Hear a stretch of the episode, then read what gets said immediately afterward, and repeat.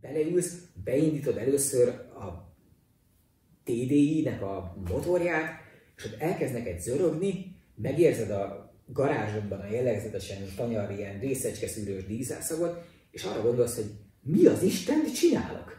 Tehát nem itt tartunk, tényleg, nem, nem, nem. Értem, emlékszem, igen, ilyenekkel közlekedtünk régen. Na mindegy, de szerencsére már nem.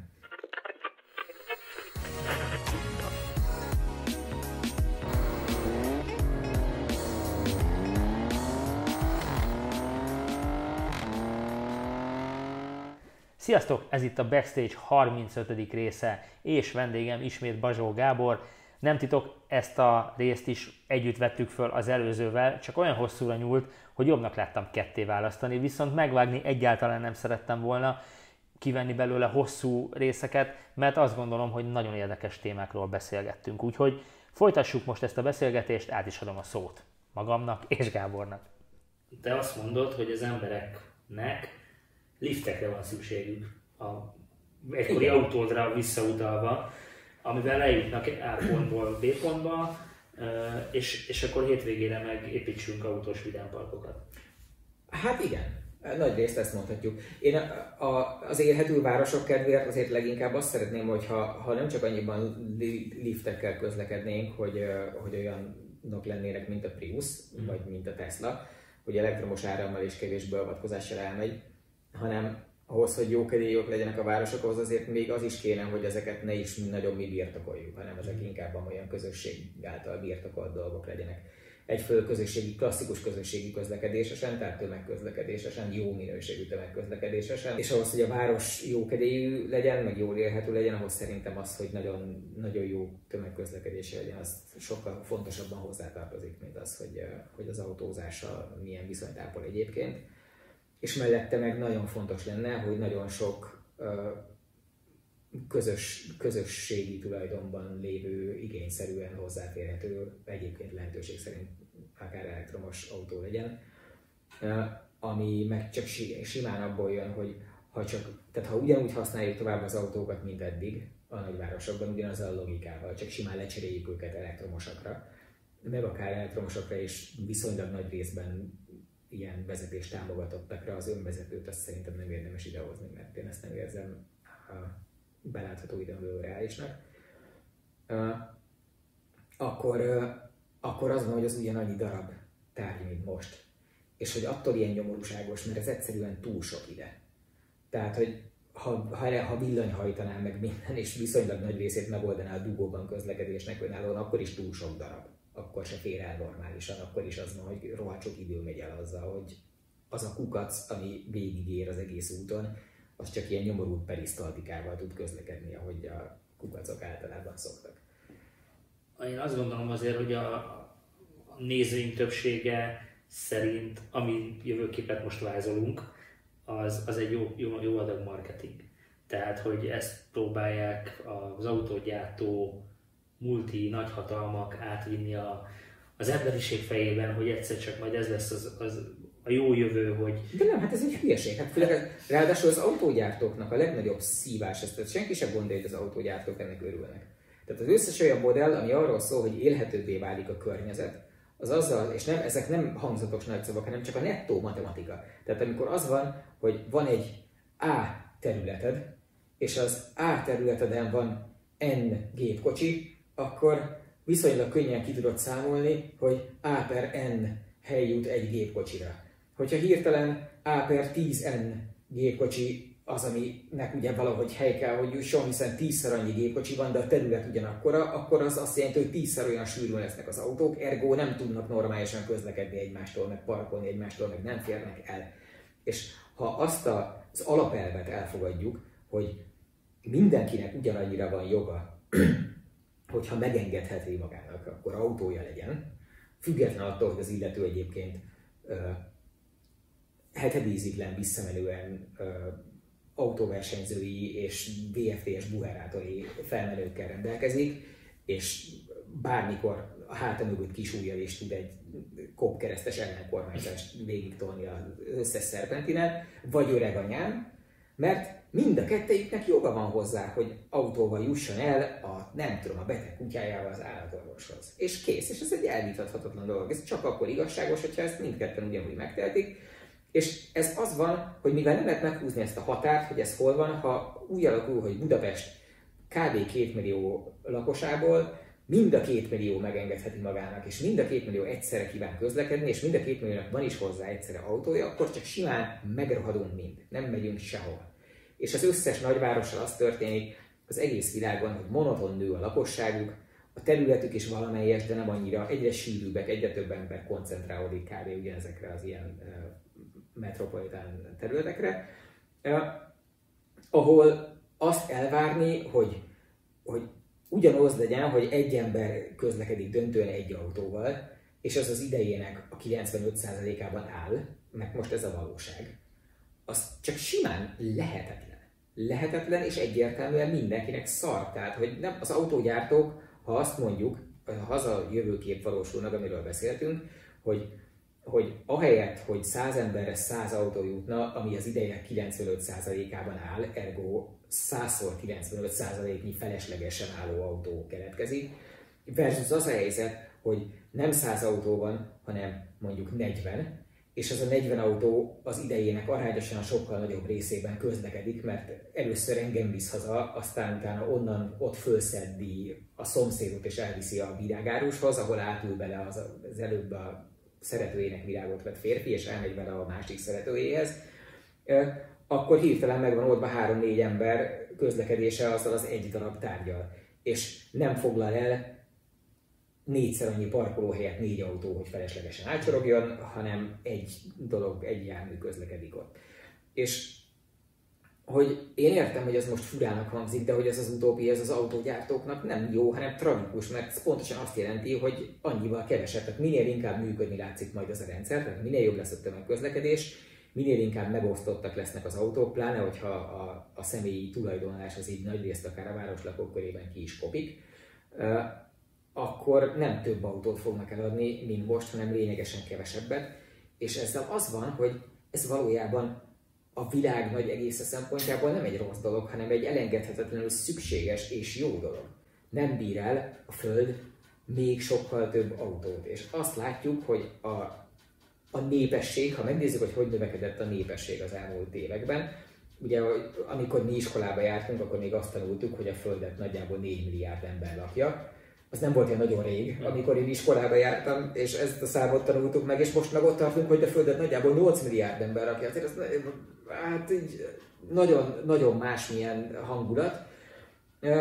És nem mondhatjuk azt, hogy gyerekek, rossz hírunk van.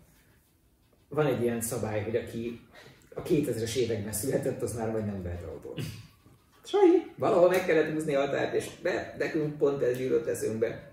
Hát sajnos nem lehet. Vagy azt mondjuk, mondjuk, hogy gyerekek, rossz hírünk van, a nők, sajnos a nők nem vezethetnek. Mégis Szaudarábiában tök sokáig nem vezethetnek a nők, és tökre működött.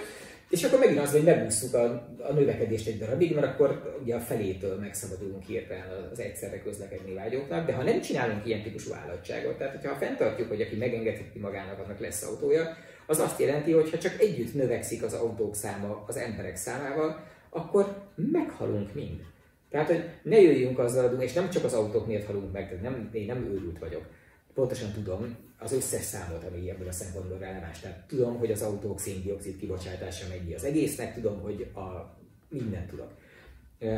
Nem, nem az az állításom, hogy az autók ölnek meg minket, hanem az az állításom, hogy az életmódunk öl meg minket, és az a jog, hogy azt az életmódot, amiben mi élünk, tehát ahogy én idejöttem, beleültem az autómba, és az autómmal lejöttem ide azért, hogy leüljek veled beszélgetni, hogyha az van, hogy elfogadjuk, hogy amennyire nekem jogom volt ezt megcsinálni, ha ki tudtam fizetni a 18 éves multiplámat és a bele való 400 forintos benzin, akkor ugyanezt megteheti majd Mumbai külsőn az a másik nagyon sok millió ember, meg azokban a kínai városokban, amiknek a nevét se tudjuk még, de már mindegyik nagyobb, mint Budapest, és nagyon sok van belőlük, és még nagyon sok másik részére a világnak, amire mi nem biztos, hogy ne ellátunk egy ilyen magyar kanapéról most így hirtelen, de hogy valamitől csak megkétszereződtünk azért az elmúlt pár évtized során. És ebből az látszik, hogy ha, ha tudjuk, így logikailag, ha tudjuk, hogy a, a Földnek a kapacitása véges, minden szempontból, egyszerűen az, hogy ez egy zárt rendszer, véges, és azt várjuk el, hogy egy vonaton növekedő görbével tudjunk belőle fogyasztani, teljesen nyilvánvaló, hogy annak csak az lehet a vége, hogy előbb-utóbb kampó jön mindenkinek. És most vannak azok a pillanatok, amikor így meg lehet próbálni azt mondani, hogy akkor így egy kicsit inkább alakítgassuk át az életet, hogy ez a kampó ez talán végse jöjjön feltétlenül, vagy csak később, hogy esetleg ne a mi életünkben, és mondjuk ne is a gyerekünkében, mert az ember a gyerekét már ismeri és nagyon szereti, de az én generációm például nekem még unokám nincs, úgyhogy ha csak az unokám generációja erről a kampózza, meg kicsit könnyebben együtt tudok élni, de ha megszületik az unokám mondjuk tíz év múlva, akkor már az unokám életében sem nagyon szeretném. És ehhez kell változtatni, és én egy csomó mindenről nem szívesen mondok le. És azt gondolom, hogy az emberek is nagyon nehezen mondanának le egy csomó mindenről. Tehát arról a jogról, hogy közlekedhessek a saját vágyaim szerint egy olyan járművel, amit én tudok irányítani, arról nagyon nehezen mondanék le. De nagyon szívesen lemondok ennek a jognak a mindennapi gyakorlására. Tehát ha egy olyan világ jön, amiben nekem lehet egy garázsom, ha ki tudom fizetni, amiben lehet egy vagy kettő vagy valahány olyan járművem, ha ki tudom fizetni, amikkel átélhetem azt, ami nekem kedves volt, időnként, és ezt megengedi nekem a társadalom, hogyha ezt ki tudom fizetni, akkor ezt megtehetem, akkor cserébe tök szívesen elengedem azt, hogy minden alkalommal, amikor el akarok jutni 9,5 kilométernyire az otthonomtól a munkahelyemig, akkor beleüljek egy nagyságrendileg 2 tonnás olyan fémdobozba, amiben beleférne még másik négy, illetve az én esetemben öt illető, meg még egy csomó csomag, de ezek nem tartózkodnak benne, és átmenjek vele ezen a városon, hogy aztán elfoglaljak 10 négyzetmétert mindenki más elől 8-10 órára, ameddig benn vagyok a munkahelyemen, pedig hogy miért? Miért csinálom ezt? Miért teszünk úgy, mint ez egy normális dolog van? Minden ilyen típusú váltáshoz az kell, hogy a feltételrendszer így valahogy kialakuljon. Tehát nem fognak az emberek addig biciklizni, ameddig nincs bicikliút. Nyilván az van, hogy ha nem csinálnak bicikliutat, hiszen úgy sincs, aki használja, mert még nincsenek kerékpárosok, tehát nem építünk bicikliutat, akkor ez egy ilyen örök krókba fogta lesz. És ugyanez van a tömegközlekedéssel, hogy ha nem kihasználtak a járatok, mert az emberek nem akarnak tömegközlekedni, akkor nem fejlesztik a tömegközlekedést, de ha nem fejlesztik a tömegközlekedést, és mindenki csak a büdös, kormotokádó, nyomorúságos, ilyen félrebillent, belüket vonszoló buszokat látja kívülről, meg a kigyulladó metróról olvas, amikor ugye még pár évvel ezelőtt itt tartottunk, az nem nagyon csinál kedvet arra, hogy átüljön az autós, pedig igazából tényleg az lenne a jó. Tehát szerintem ilyen város vagy közlekedés szervezési szinten bármennyire is tudom, hogy az olyan, mint az összes nekünk szent dolgon két lábbal ugrálnék, de hogy ahhoz, hogy ne legyen sokkal szarabb a világ a többi embernek, meg egy idő után nekünk, ahhoz az kell, hogy annak a nagyon sok pénznek a nagy részét, amit mi befizetünk különböző jogcímeken, és esetleg további pénzeken kívül, amit majd még ezen kívül be fognak tőlünk szedni különböző jogcímeken, abból menjen minden ebbe. Mm. Minden. Egyébként, amiről most beszélsz, hogy beszélgetünk, én azt úgy érzem, hogy, hogy elég közel vagyunk már ahhoz, hogy mondjuk valamelyik, ha nem is európai, de amerikai nagyváros meg, meg, meghozza azt a döntést, hogy én bizony meg, megvonom tőled ezt a jogot, hogy neked ne legyen birtokolható autód, én szerintem ez egy ilyen tíz év. Hát biztos, hogy Kaliforniában Igen, csinálnának először ilyet, kivéve, hogy azt hiszem, hogy talán mintha Szingapurban épülne most olyan város, ami, ami, uh, ami már kimondottan egy új, tehát olyan típusú város, város tervezési elvek szerint épül, ami, ami nem arra épül, hogy nem, nem az autó köré szerveződik. Ugye az a baj, hogy ilyen szempontból most a legprogresszívebb tényleg talán Kalifornia, legalábbis az Egyesült Államokból biztosan, de nagyon sok szempontból progresszívebb egyébként sok európai országnál is. De az a nehézség, hogy Amerika teljesen meg van baszva a szónak abban az értelmében, hogy ott aztán tényleg minden az autós közlekedésnek van alárendelve. És onnan nagyon nehéz nyerni. És az a vicces, hogy tényleg tök egyértelműen kiderült, hogy valójában ha azzal, hogyha több teret adsz az autóknak, attól nem lesz jobb minőségű az autós közlekedés élménye, csak nagyon rövid ideig, óráig, és azonnal betölti ezt a teret, az, hogy újabb és újabb embereket vonz bele ebbe a tevékenységbe, amit jobbá tettél. És ettől megint szar lesz, tehát reprodukálod újra meg újra, csak egy egyre magasabb szinten reprodukálod ugyanazokat a problémákat, ameddig elfogy gyakorlatilag a, a, az élhető tér mindenhonnan máshonnan.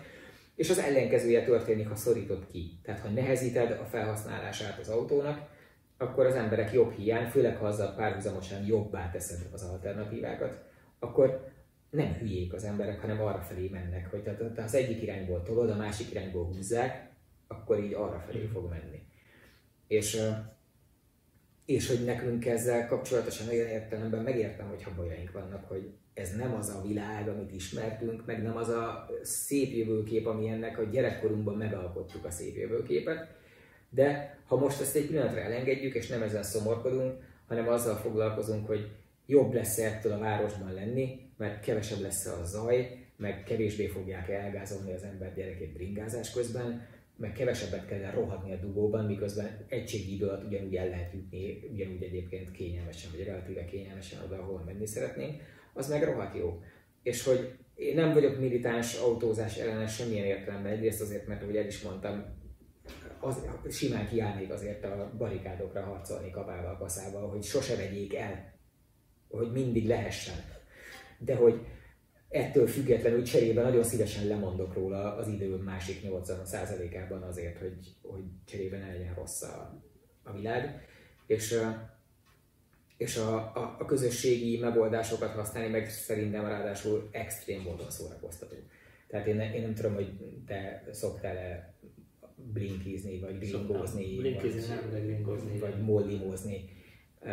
Hogy ugye Budapesten azt hiszem a három autóban van a Gringo, meg a Volvo, meg a Drive Egyébként azt mondjuk, hogy Budapest iszonyú jól, jól áll ezekben a dolgokban, a közösségi közlekedésben. Igen. Tehát igen. a régióban eszméletlen. E, hát egyébként annyiban nem, hogy szerintem pont itt, tehát a bér, az ilyen közösségi bérautóban, vagy carsharinges autóban azért Prága például, Aha. amennyire tudom, erősebb. És nagyon, tehát ez egy olyan piac, ahol nagyon be akarnak menni az autógyártók mind, mert egyébként az olyan szempontból jó nekik, hogy itt gyorsan pörögnek az autók nyilván hamarabb is használódnak el attól, hogy sokkal többet is használják őket, de ezzel igazából nincs semmi baj, hiszen ugye mindenki, aki egy ilyen autót vitt el, az a helyet csinálta, hogy a saját autójával csinálta volna ugyanazt ilyen értelemben, akkor mindenki jobban jár. Ja. És én ezt, tehát hogy azt az élményt, hogy amikor mondjuk lerakom az Alexéknél az alfát, akkor nem az van, hogy most szívhatok 49 percet, ameddig onnan át tudom verekedni magam a városon szerencsétlenül a szerkesztőségben, mert az egy nyomorult tömegközlekedési irány.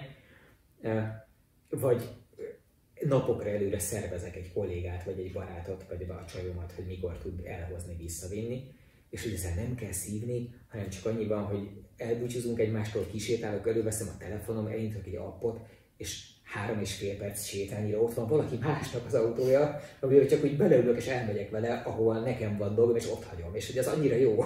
Tehát ez egy ilyen, ez egy, nekem ez egy ilyen rendes, ilyen gyermek, ilyen vidám élmény minden alkalommal, és általában azt szoktam csinálni, hogy, hogy azt nézem meg, hogy hol van elektromos, és, és akkor ha van villany, akkor inkább elmegyek a villanyig, nem világ megváltási őrületből, hanem mert én nagyon, én nagyon, nagyon szeretem, szerintem viszonyú vidám dolog a villanyautó, tök jó. Sokkal jobb, egy városban, meg minden, és jobb belemenni, és kész.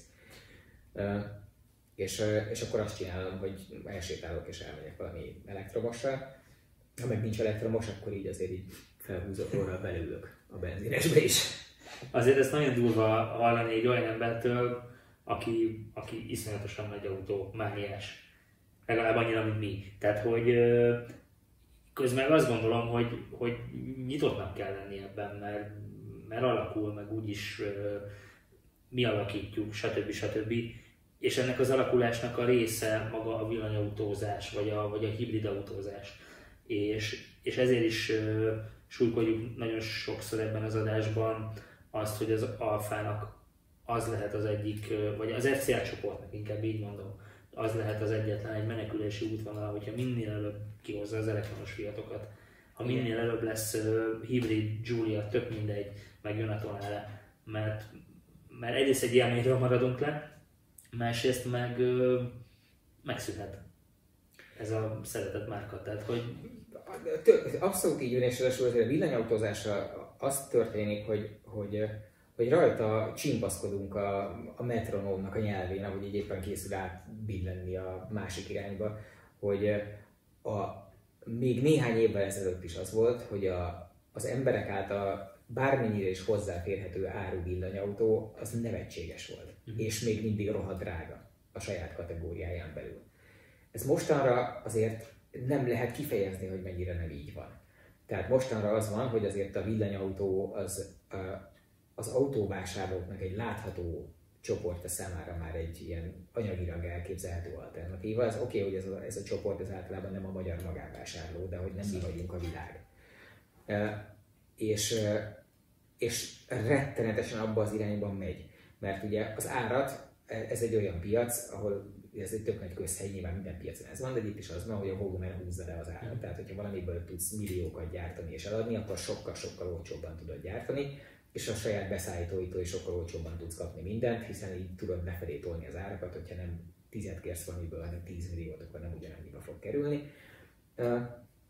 És, és ez az egész folyamatos önerősítő sorozat, vagy folyamat, ez mostanában kezdett elindulni egyáltalán. Tehát ennek valójában tökre az elején vagyunk, hogy az, amit a Mark Jonne néhány évvel ezelőtt mondott, hogy nem lehet villanyautót, egyszerűen lehetetlen villanyautót profitábilésen gyártani, nem lehet, ez az akkori állapotok szerint már majdnem igaz is volt. Mm. Tehát, hogy a, a, és az FCR-ra tök igaz volt, és az összes nagy autógyár, tehát az, az valójában csak a, akkor, amikor az állítás elhangzott, akkor a Tesla-ra volt talán már épp csak nem igaz, vagy a határán volt annak, és a Tesla-ra is igaz volt abban az értelemben, hogy, hogy a Tesla akkor már tartott ott, hogy az akkoriban talán éppen már bevezetés környékén a Model 3-nál lehetett azt várni, hogy ott amennyit egy autón keresnek, az már több lesz, mint amennyibe kerül nekik ez az egész. De abban az értelemben nyilván nem lett volna még profitábilis ettől a gyár, hogy iszonyatos mennyiségű pénzt kell közben elkészíteniük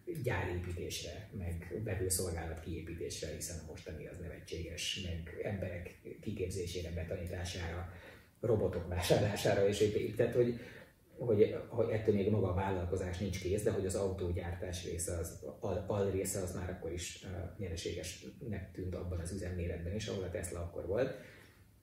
Mostanra meg ugye az van, hogy a Tesla tök egyértelműen mostanra úgy is tud nyereséggel működni, ugye pont most azt hiszem tegnapi a, a, a Q3-as uh, eredménybeszámolójuk, és jelentős, tehát az elemzői vállalkozásoknak a sokszorosát hozták nyereségben, ami abból jön, hogy, hogy kb. ugyanannyi autót tudtak eladni, mint az előző időszakban, mert egyszerűen nem tudnak többet gyártani, mert ugye neki gyárakat kell építeni, és nem indultak el az új gyáraik. De hogy ugyan, abból, hogy ugyanannyi eladott autóból egy nagyon nyereséges negyedévük tudott lenni, miközben az előző az nem olyan volt, az pontosan azért van, mert minden hónappal optimalizálódik az a rendszer, hogy egyre olcsóbban tudják mondjuk az aksicellákat beszerelni, összerakni, hogy egyre olcsóbb gyártás technológiailag egyre optimizáltabb módokon tudják legyártani ugyanazokat az autókat, vagy az apránként javítgatott autókat. És ö, ők most tartanak abban a nagyságrendben, ami autógyárban még mindig annyira kicsi, hogy nem lehet megmaradni ekkorában életben. Tehát ők most idén szerintem már olyan 306, mondjuk 400 ezer autót fognak eladni idén, mert ennyit tudtak csinálni. Azt azért közölhetném, hogy ez már most több, mint annyi Alfa Romeo egy évben elad az FCL. Igen, az nem is kérdés, de hogy, hogy az a lényeg, hogy ennyi autóval egyébként nem lehet, ugye az, F, az Alfa Romeo se létezne már rég, hogyha nem lenne a holding összes többi autója, vagy a koncern többi autója, autógyára és a Tesla sem maradhatna hosszú távon életben, ha megmaradna ezen a szinten, ezért van az, hogy ezért nem is lesznek tartósan nagyon nyereségesek szerintem a belátható kevés évben, mert az egyetlen módjuk az az, hogy ki kell nőniük ebből a halál völgyből azon keresztül, hogy minden befolyó pénzt, vagy annál még többet, azt bele kell tolni abba, hogy növekedni, növekedni, növekedni mert minél nagyobbak, annál olcsóbban tudják megcsinálni ugyanazt az autót, amit el lehet adni azon az áron, amennyiért most látjuk, hogy amennyire ők adni tudják, annyit megveszik, mert mindent megvesznek, amíg eladnak egy, amit le tudnak gyártani egy legalábbis Model 3 uh, És ezt csak azért mondom, mert a, az átbillenéshez ez úgy kapcsolódik, hogy a nagy hagyományos autógyártók közül volumenben gyártásra szánt villanyautója sincs senkinek. Tehát, hogy az van, hogy a, létezik ma villanyautó nagy autógyártótól, de egyik se olyan, amit arra készítettek volna, hogy akár egy pillanatig felmerült volna, hogy ebből létező, tehát látszó volumenben készüljön. Hogy amiből, hogyha most így végig gondoljuk a viszonylag nagy példányszámban csinált uh, villanyautókat, mondjuk itt van a, a, a Nissan Leaf, kb. ezekig a pillanatokig az volt a világ legnagyobb példányszámban értékesített villanyautója, csak ugye a görbéje az, az valami ilyen, ahhoz képest, hogy a Model 3 ilyen. Uh-huh. És mostanra már valószínűleg befogta a, a Model 3, de ha nem, akkor az év végéig biztosan befogja. De a Leaf az ugye egy viszonylag sótlan, nagyon, nagyon józan felhasználásra szánt ilyen érdektelen családi autó. Nem cikizem, tehát tök jó arra, amire van. De, de ott is az, az van, hogy a Nissan nem tolta úgy a piacra, hogy ez a termékünk. Mm. Hanem a termékünk a Juke, a termékünk az X-Trail, a termékünk a Qashqai, a Qashqai Plus 2. Ezeket, ha csak lehet, azért inkább mondjuk egy, egy esetleg egy jó Renault-val közös egy DC-vel ha volna szíves esetleg megvásárolni, hogy az nagyon jó az a motor, nagyon gazdaságos, ez is nem muszáj azt az elektromosat, és hova volt árazva, hogy messze a fölé, a szint fölé, ahol egyébként az ekkora kb. ezt a szolgáltatást nyújtó autók tudták, vagy ahova azok voltak lőve. Az összes többi, ha mondjuk veszük a másik európai nagy volumenben gyártott villanyautót, mondjuk a BMW i3 az i3-mal az van, hogy az i3 szerintem egy rohadt aranyos autó. Simán lehet, hogy én azt fogok venni magamnak villanyautónak, nem döntöttem még el, hogy mi lesz, de nagyon hajlok egy használt i3-ra.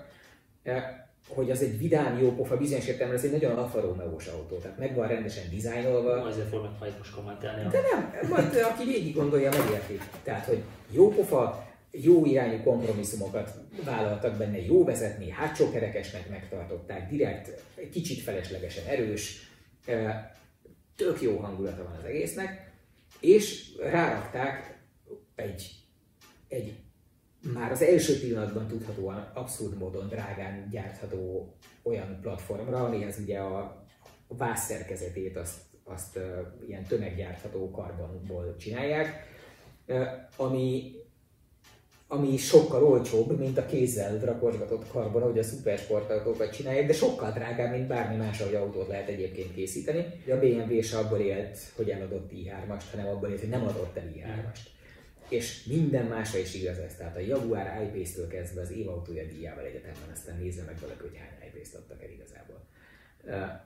Hosszan lehetne folytatni a sort, ezeket nem akarták volumenben gyártani. Soha azért léteznek egyáltalán, hogy így föl lehessen mutatni így image hogy nekünk van ilyenünk, és így közben kicsit beletanulnak, mert azért ez, ez egy hosszú folyamat, tehát tanulnak közben gyártani. Azért, hogyha a, abból indulok, hogy mondjuk egy, egy modellfejlesztés az, az, az ugyanez, hogy 3-4-5 milliárd, vagy akár 10 milliárd euró, de euróban, és ezt megszorozzuk fejben ezt a számot 330-al, akkor hirtelen kapunk egy eszeveszetten nagy összeget, és az egy modell és az autógyáraknak modell palettáik vannak, amiknek a következő generációival terveznek, és amiknek a fejlesztésére költenek pénzt. E, és amikor az van, hogy ezek, a, ezek az euró milliárdok, vagy így piaci méretekben euró százmilliárdok, ezeknek egy részét le kell húzni a WC-n azzal, hogy kiderül, hogy igazából nem lehet már majd eladni azt a terméket, aminek a kifejlesztésére elköltötted, akkor hirtelen az a menedzsment, amelyik jóvá hagyta annak idején az erre elköltendő pénzt, meg ami kötelezettségeket vállalt erre, majd nem tud azokon nem tud bevételt realizálni, mert azok a modellek végül nem készülnek el, mert már nem az emberek, vagy nem szabad olyat venni az embereknek. Azok az, a menedzserek egyszerűen csak nagyon kevés pénzt visznek haza ahhoz képest, amit szerettek volna, mert akkor nem nagyon lesz jó a cég teljesítménye. Ezért minden gonoszság nélkül, de abban érdekeltek, hogy ameddig lehet, tehát ameddig az utolsó emberre rá lehet csózni az utolsó olyan belső égésű motort, ami már ki van fejlesztve, aminek már ki van találva a gyártás technológiája, ami már rommában optimalizálva az utolsó nyomorult alátétnek az árának a leszorításáig, addig azt fogja neki eladni. Mert úgy működik, abból él. És ezzel az a baj, hogy ebben azért így sajnos így végül meghalunk. Tehát, hogy nem tesz jót, ez megint már tudom, hogy sokat tartunk itt, de hogy nem tesz jót ez, ez a világnak, szerintem. Itt tudom, hogy itt nagyon másmilyen vélemények is vannak.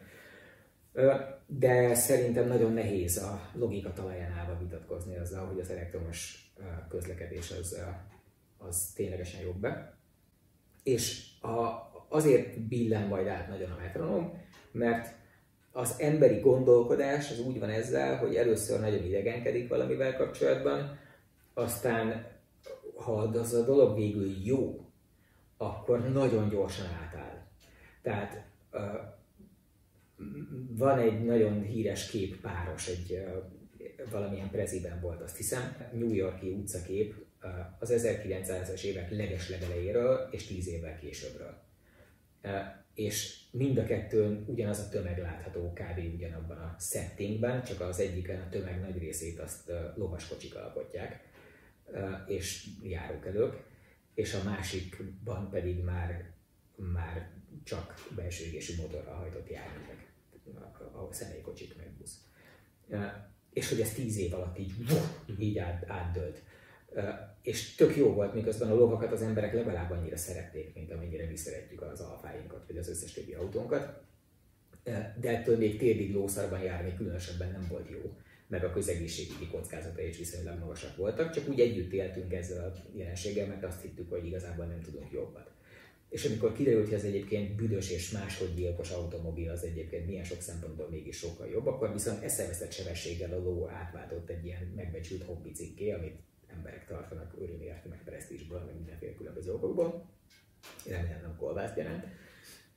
És, és az automobil pedig így átvette a hatalmat, és pontosan ugyanez az ilyen átbillenés fog megtörténni, és pontosan ugyanebből az okból, hogy mindenféléket lehet mondani, meg egy csomó ember gondol mindenfélét az elektromos autóról, hogy hosszú távon jó vagy nem jó, hogy az aksikkal ez lesz, vagy az lesz, mit tudom én, így vagy úgy, amúgy.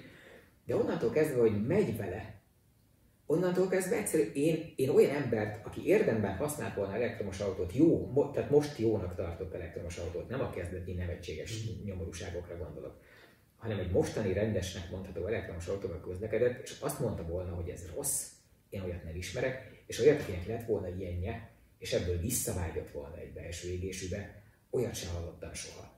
És hogy én tényleg élek halok a belső égésű motorért is minden értelemben, meg nagyon sokat tettem bele az életemből, meg nagyon tényleg minden szempontból. De hogy egyszerűen az van, hogy a fizikája szebb az elektromosságnak, és a végén minden innen jön. Tehát az összes többi dolog az erre épül, hogy egy elegánsabb fizikájú alapfelépítésében sokkal energiahatékonyabb dolog, aminek minden része, minden része jobb, mint a belső égésű folyamatnak. Egyszerűen nem lehet olyan részét kiválasztani, egy dologgal vagyunk jelenleg szopóában, az az, hogy hogyan tároljuk az elektromosságot, amire most van egy olyan értelemben szuboptimális megoldásunk, hogy most sokba kerül, most nagy, most nehéz, és ez igaz, de hogyha nem úgy nézzük, mint a, ahogy az ember a stroboszkóppal gyújtást állít, hogy azért villog olyan kurvára az a fény, mert egy egyébként nagyon gyors folyamatot egy pillanatra meg kell állítania ahhoz, hogy, hogy így a szemed lássa, hogy hol van, hanem úgy nézzük, mint egy folyamatot, és megnézzük, hogy hogy néz ki az a görbe mondjuk, ami az akkumulátorok fajlagos kapacitását, tehát hogy egy kilogramnyi akkumulátorcellában mennyi elektromos áramot lehet tárolni, és megnézzük, hogy annak a grafikonja milyen formájú,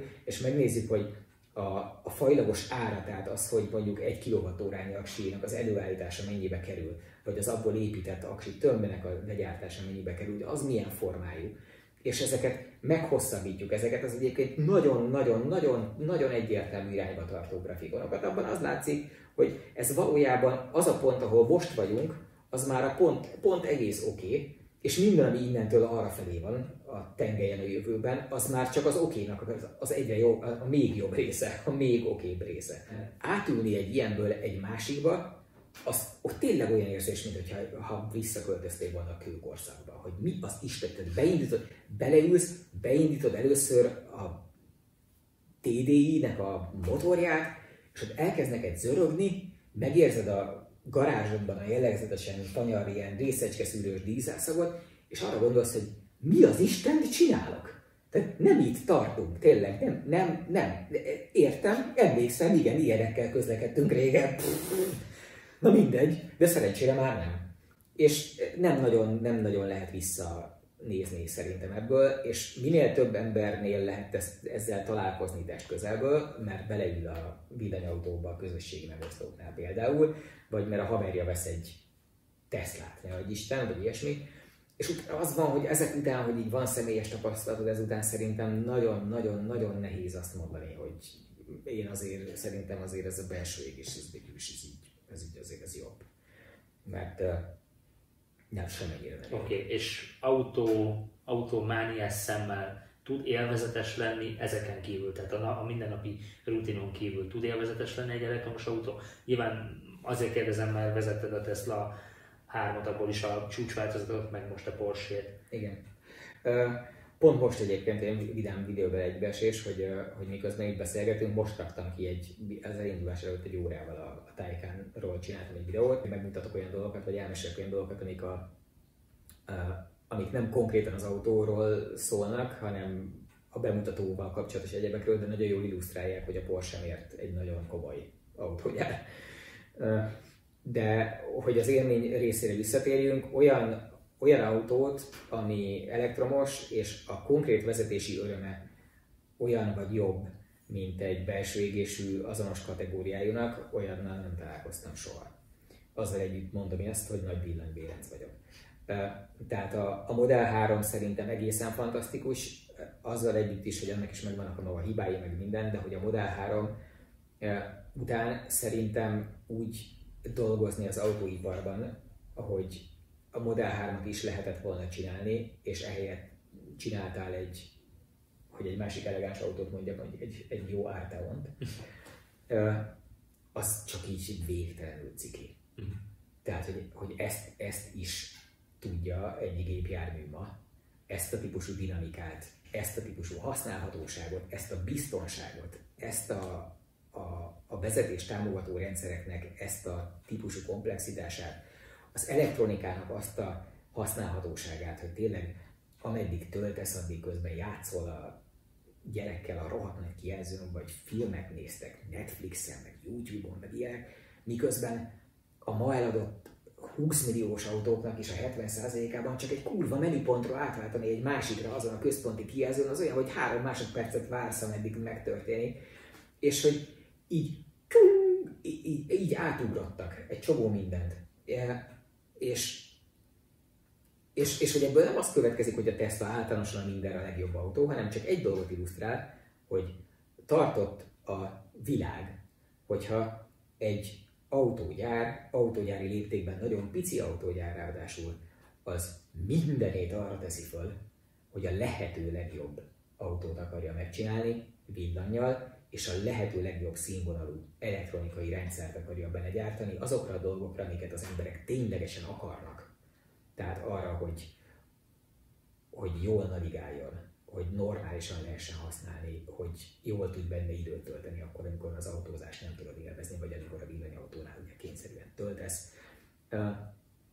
Hogy, hogy ezeket akarják, és nem mást jól, akkor ennyire rohadt jót lehet csinálni már most. És a, a Tesla azt a részét csinálja jól, hogy a legjobb vezetési élmény, ami elektromos autóban elérhető volt, az nagyon sokáig a Teslahoz kötődött. Először ugye a, lenyűgöző gyorsulással, ami bizonyos értelemben egy ilyen cirkusz, mert azt a legkönnyebb csinálni. De az is az, hogy miközben a legkönnyebb csinálni, de csinált valaki más olyat? Nem. Azóta csinált olyat? Nem. Tehát akkor azért valamit akkor is egész jól megéreztek, és megérezték azt, amit annak idején ugye azért is szokták ezt a párhuzamot hozni, hogy a, a, Steve Jobsban és az akkori Apple-ben is az volt a zseniális, nem az volt a lényeg, hogy megcsinálták a legjobb terméket, hanem az volt a lényeg, hogy megcsinálták a legjobban használható és legjobban vágyható terméket. És a Tesla ezt jól rakta össze, ezt, tehát jó volt a csomag, jó volt kitalálva, hogy kb. milyen formájú, hogy mit tud, hogy mi, mi az, ami, ami abban van és másban még nincs, a nagy képernyő, meg hogy rohadtul gyorsul, meg nem tudom és ezen keresztül nyertek maguknak időt és bevételt ahhoz, hogy tudjanak jobb és jobb és jobb és egyre jobb, ténylegesen jobb termékeket csinálni. És nyilván nem a nyers vezetési élmény volt az elsődleges szempontjuk, Pont azért, amiért ugye a Giuliánál is mondtam, meg annak idején a tesztben is beleírtam, hogy nekem az egész Giuliában az a tragikus, hogy olyan, mintha ez lenne az egyetlen autó, amit arra az egy dologra csináltak volna, ami rajtunk kívül már senkit nem érdekel, hogy mennyire jó vele menni, főleg kanyargósan. És a, a Model 3-mal az van, hogy a Model 3-mal meglepően jó menni. Tehát, hogy kanyarodni is tök jó vele. Nem csak azért, mert alacsonyabb van a súlypontja, meg néz az aksinyomjának, hanem egy, egy, egy, egy, elég szépen mozgó autó. Egy nem különösebben elegáns csillapítású, de szépen mozgó, tök élvezhető autó. De biztos lesz majd jobb ilyen él, él, élmény villanyos. És mentem a Taycannal, a Taycannal menni az egy másik szinten kurva jó tényleg, mert azért az egy Porsche. Na. Az egyik legérdekesebb nyilván az, hogy hogyan megy.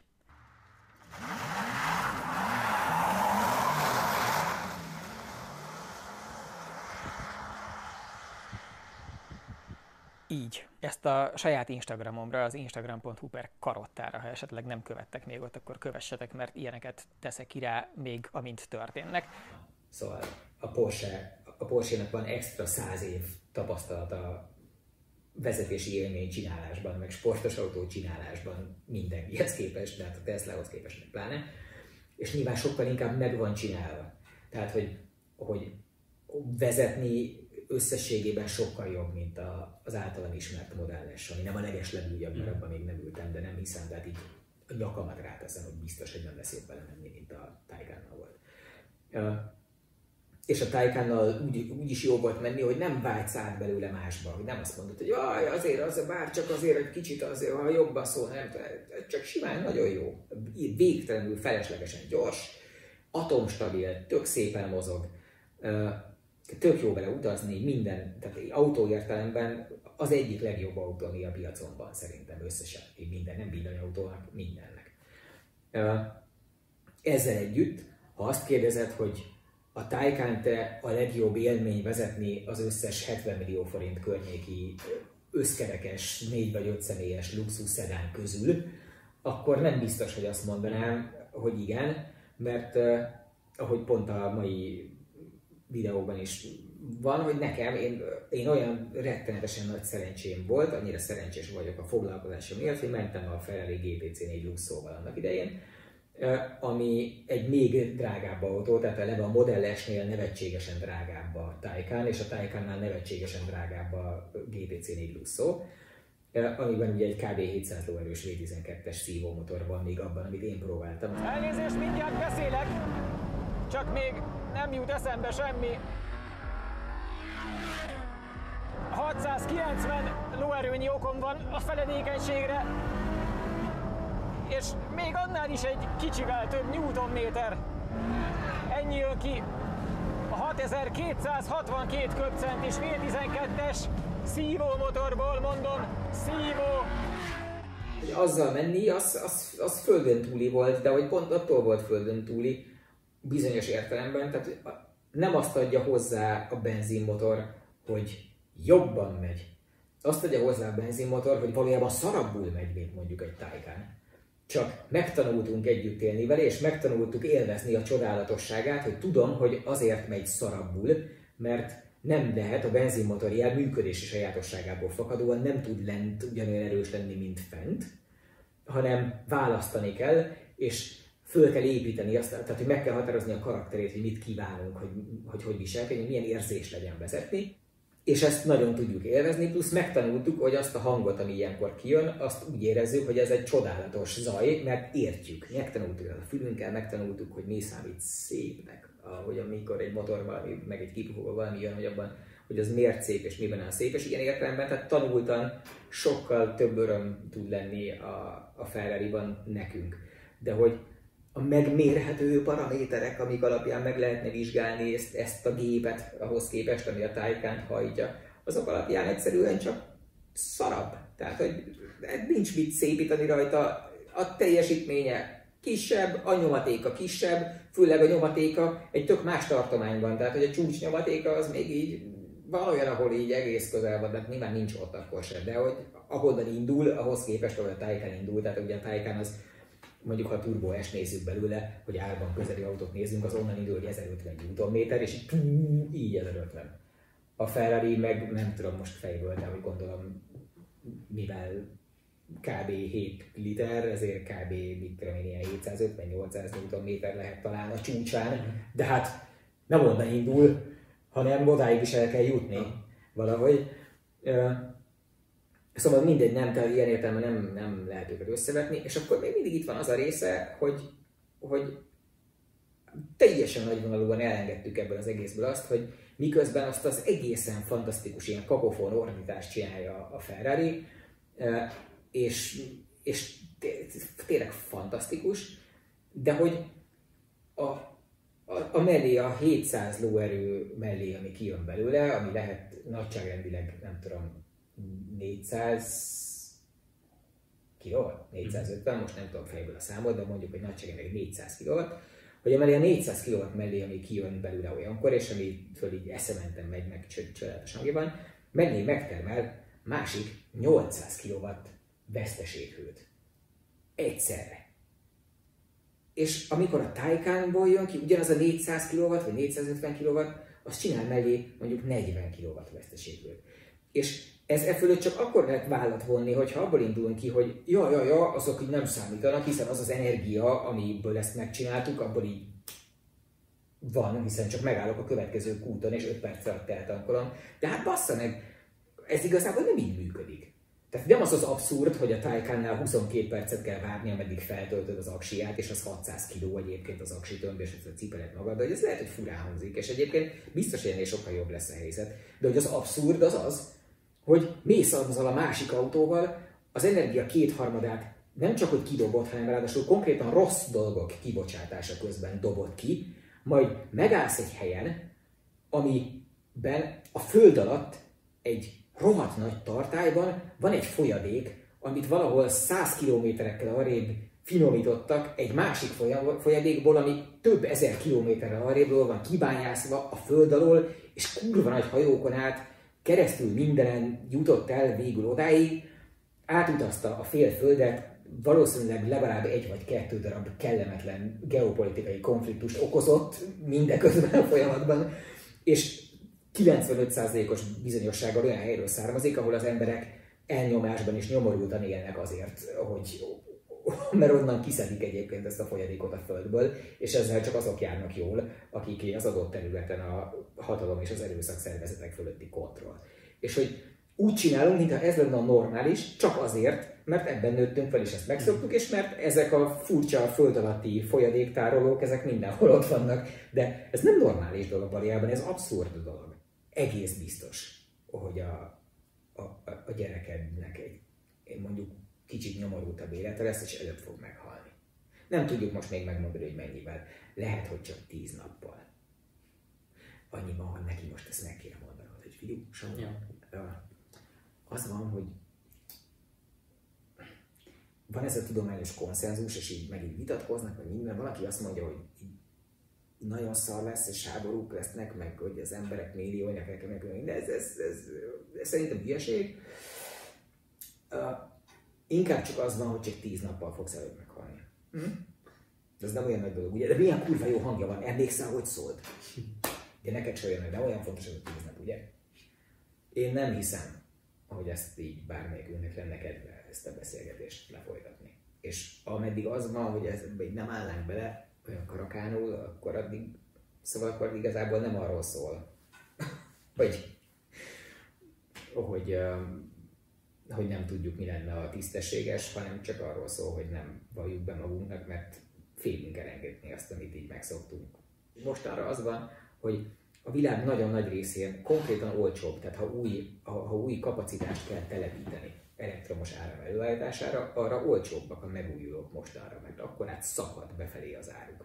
Részben a tudománynak köszönhetően, amihez kellett egy csomó szubvenció, meg minden, de hogy attól még az van, hogy amikor lehet ugyanannyiért, vagy kevesebbért, vagy nem sokkal többért megújulót telepíteni, mint amennyiért szénerőművet lehet telepíteni, akkor az hogy majd akkor az emberek inkább a megújulókat fogják telepíteni, mert majd azzal járnak jobban és ha ebbe belefaktoráljuk azt, hogy az egyiktől most már tényleges tudományos konszenzussal kipusztulunk a pokolba. Tehát most nem az van, hogy nincs vita, nem az van, hogy ez egy ilyen, ez egy vita, hanem hogy némi kutatás árán lehet még találni egy-két korrupt szerencsétlen, vagy ilyen futóbolondot, aki még így kínál magányosan, és így döfködi az eget, hogy az ember által okozott globális felmelegedés, ez hülyeség, zsidó, kommunista összeesküvés, nem tudom.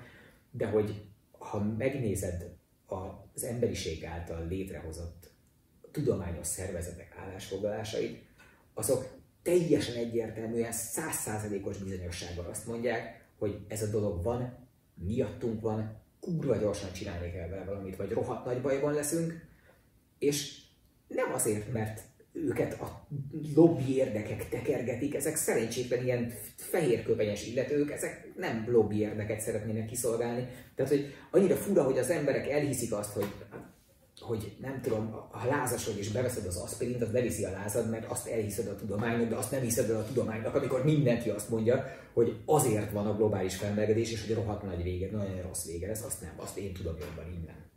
Gyerekek, ez ügyeség. Lobby, lobby munka az egész.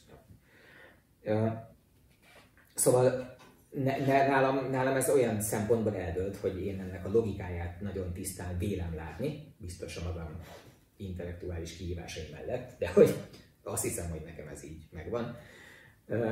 És, és ebből az van, hogy szerintem nincs ma olyan autó, ami elektromos és a vele azonos legjobb vezetési élményű belső égésénél jobb volna, de vezetési élményre, de olyan, ami csomagnak, autónak jobb, olyan nagyon sok van, és hogy adjunk még ennek egy pici időt, és lesz olyan, ami vezetési élményre is jobb lesz mert így össze, mi is megtanuljuk, hogy mit várunk el, és mit, minek örülünk benne. Plusz azzal a részével sincs nagyon mit csinálni, hogy tényleg olyan értelemben jobb, hogy az elektromos gép az, mindig jobb lesz, mint a belső égésű. És akkor ami a maradékban, van, mi van még? Futómű, fékek, az ugyanaz. Tehát még egy dolog árt ennek az egésznek a tömeg, ameddig nehéz az aksi, tehát ameddig az van, hogy tudod, hogy mindenképpen kb. 600 kg-t fölemészt kb. 100 kWh aksi, és hogy ahhoz, hogy egy autó ilyen nagyon nagy teljesítménnyel még nagy hatótávolságú is legyen, ahhoz kb. kell ez a nagyjából 100 kWh, vagy tudom én 70 és 100 közötti. De, de ebből az van, hogy a mostani tudom, tudásunk szerinti az, az fél tonna kb. Mm. Akkor egy ilyen rövid távú ideális jövőkép az FCL csoport számára az, hogy ez a 110 éves vezetési élményben szerzett tapasztalatot azt írtó gyorsan rakják össze valami elektromos hajtással, és, és aztán hát, ha jó lesz. Igen, illetve nem csak a vezetési élmény felé mennék én, mert azért szerintem a vezetési élmény napjai meg vannak számára, mm. akkor is, ha villany. Igen, de az átmeneti időszakban viszont kell hogy el tud adni. Igen. Főleg egy ilyen márkánál. Igen, de nem biztos. Tehát az alfától sem feltétlenül azt gondolnám én, hogy az az, az alfa megoldása, hogyha a legjobb vezetési élményű villanyautókat csinálja. Nagyon szeretném, hogy csinálni olyanokat is. Nekem fontos.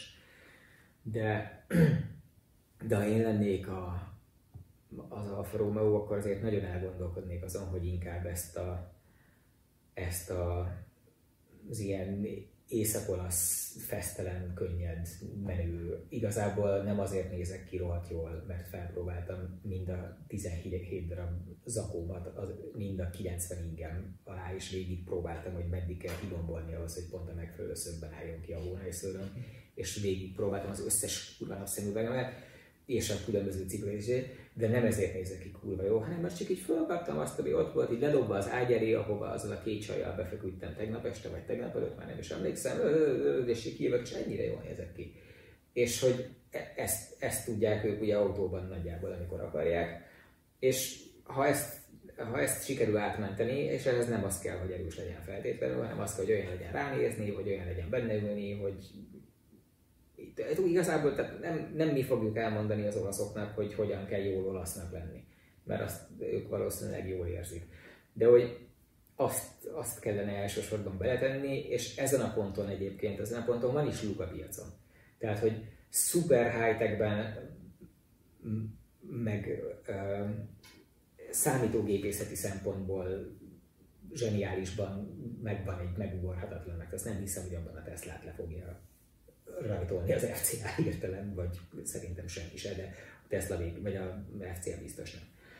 A, de, de nem is az lenne szerintem a feladat, hanem az lenne a feladat, hogy, hogy amikor nem az aerodinamikus, szuperoptimalizált, minimál dizájnos dolgok lesznek a villanyautókörökre, főleg azért, mert ahogy ugye az aksi technológia javul, e, meg a megújulók miatt a, az áram sem lesz feltétlenül egy akkora nagy kincs egy idő után, akkor valószínűleg nem lesz annyira kritikus már majd a, meg a töltési hálózat is ugye, ahogy fejlődik, nem lesz annyira kritikus talán a, a, a rommá optimalizált aerodinamika. Tehát megengedhetjük, hogyha amúgy is kétszer jobb hatásfokkal, vagy háromszor jobb hatásfokkal működünk, akkor belefér, hogy abból eldobjunk 15%-ot azért, hogy cserébe gyönyörű legyen a tárgy.